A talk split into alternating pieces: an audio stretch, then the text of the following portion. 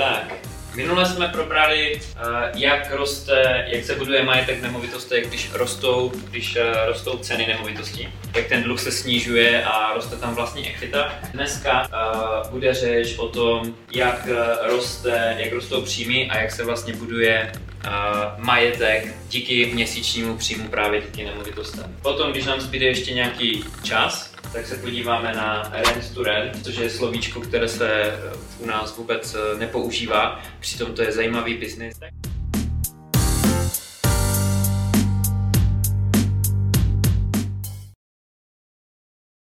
Máme tady uh, nájem a proč to ukazuju tady, uh, takový rámeček je malý, nebojte se, on se zvětší. Uh, to je z důvodu toho, že ten nájem není moc vysoký v momentě, kdy tu nemovitost kupujeme a většinou ten nájem v čase narůstá. Takže jako dole tady máme cash flow, to znamená, to je ten příjem, který investorovi z té nemovitosti zůstane po zaplacení plátky uh, hypotéky, pokud kupuje na hypotéku samozřejmě, nemusí všichni. A jsou tady samozřejmě nějaké výdaje spojené s uh, vedením té nemovitosti.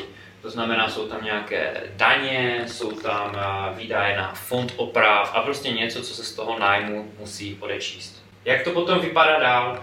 Tohle může být rozdíl třeba tří let, může to být rozdíl roku, může to být rozdíl pěti let, záleží v jakém části ekonomického cyklu se momentálně nacházíme a jak rychle ty nájmy rostou. Možná 20% v některých oblastech České republiky za poslední dva, tři roky rostly prostě ty nájmy, což bylo skvělé, protože předtím dlouho nerostly. Takže ten skok byl docela, docela významný na některých místech. Takže co se stalo s tou nemovitostí, co se stalo s tím cash flow vlastně, s tím biznisem, dalo by se říct, protože každá nemovitost je uh, malý biznis. Cash flow, to znamená měsíční příjem, se investorovi zvedl, protože se zvedl ten nájem. Tady mohl být třeba 10 tisíc, tady najednou může být 12 tisíc.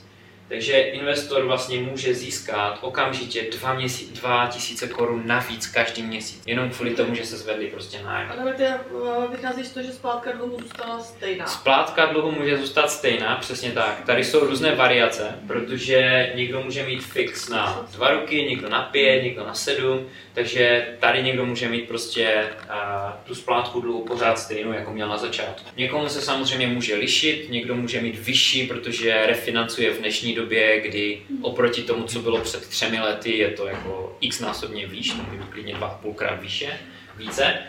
Ale může to být i to, že někomu skončí fixace, v dnešní době samozřejmě, protože ty úroky vzrostly třeba trojnásobně i více. Jdeme dál. Jak to potom vypadá v té závěrečné fázi? Eh, tady se můžeme bavit o tom, že může uběhnout třeba dalších 10 roků. Celkově jsem to připravoval ten graf na 30 let, takže tady je ta závěrečná fáze. To znamená, dluh je úplně splacený a veškeré cash flow, veškerý měsíční příjem z toho nájmu, nebo když se odečtou ty nezbytné náklady, zůstává tomu investorovi krásný příjem na důchod, protože se mi to za 30 let všechno zaplatí. A já mezi tím ještě něco vydělávám, takže do toho ty peníze nestrkám, ale těch 30 let ještě z toho něco dostávám. Tak, dluh bance. Za 30 let dluh bance, ta hypotéka, uh, investor splatí z pravidla. Někdy to je rychleji, jo? záleží, jak je na tom finančně, jaké jsou úrokové míry. Dá se to, viděl jsem lidi, kteří to splatili i za 10 let, jo? prostě rvali do toho cokoliv nechtěli uh, mít žádné dluhy a třeba ve 40, v 45 měli uh, nemovitosti, které měli totálně bez dluhu. Proč ne? I takhle agresivně se to dá dělat. A nebo pomaličku, jak to třeba dělám já, mám to rozpracované na nějakých 25 uh, eh, let a pomaličku se to splácí a mezi tím to ještě něco vydělává. Takže každý si musí najít nějakou tu svoji cestu tady. Nájemné. Nájemné za 30 let se může z 15 tisíc krásně zvednout na 36 409. Proč tam je tenhle, tohle konkrétní číslo? Tak to je, že když ten nájem poroste 3% ročně, což není nějaké šílené něco, co se vůbec nedá zvládnout.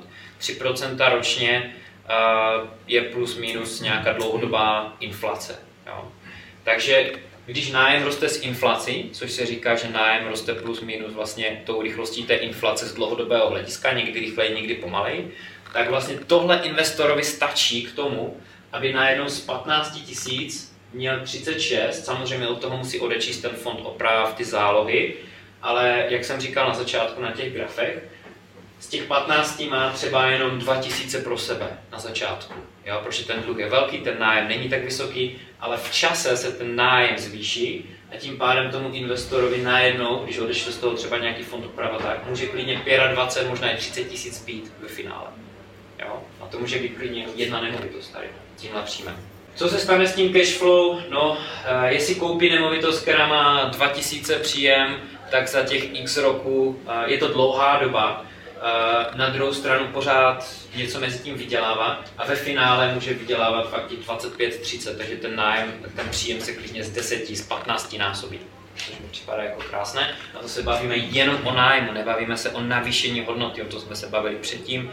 Dal jsem video na YouTube a tuším, že jsem ho dal i zazdílet do skupiny, jestli se tam někde ztratilo, já ho klidně zazdílím. Tak, jak to vypadá ještě jednou, to, co jsem teďka říkal, na začátku, to je rok první, tady tu nemovitost kupuju. Je to nějaký byt, může to být byt třeba klidně tady v Třebíči, může to být v Vyhlavě, může to být kdekoliv. Nájemné činí 15 000 korun, z toho dejme tomu jednu třetinu nebo čtvrtinu odečtu, protože z toho nájemné jako, jako investor platím fond oprav, platím z toho další nějaké náklady, to jsou v tom předpisu záloh a platím z toho i dluh, protože já začínám vždycky kupovat na, eh, na hypotéky.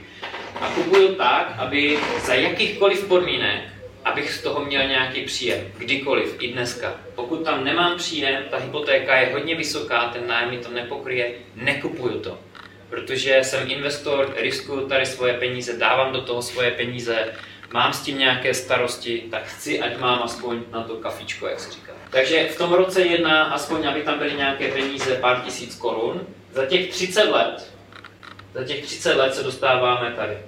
A za těch 30 let to cash flow prostě klidně může být těch 30 tisíc korun, které zbydou tomu investorovi, protože ten nájem je nějakých 36 400 třeba. Pokud je to nemovitost, která je koupená dobře, v dobrém místě, tam, kde lidi chtějí bydlet, tam, kde přibývají obyvatele do té oblasti, kde jsou ti zaměstnavatele, tak uh, tam ten nájem může růst daleko rychleji než ta inflace. Jo, tohle je docela konzervativní uh, obrázek. Takže takhle to vypadá celé. Na začátku začínáme nějakými dvěmi tisíci, může to být tisíc, může to být pět, záleží fakt, jak ten investor tu nemovitost najde, co to je zač.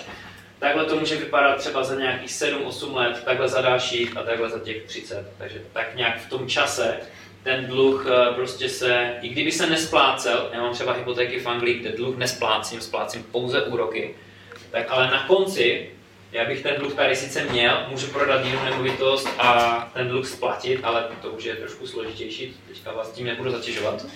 Eh, klasická česká hypotéka spočívá v tom, že se ten dluh stenčuje, stenčuje, až na konci úplně vymizí a vlastně celý to cash flow zůstává tomu investorovi.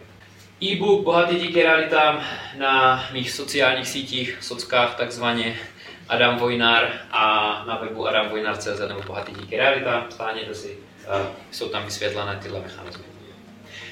Vidím, že nám čas nezbývá, takže rent to rent, eh, tím se můžeme zabývat třeba někdy příště.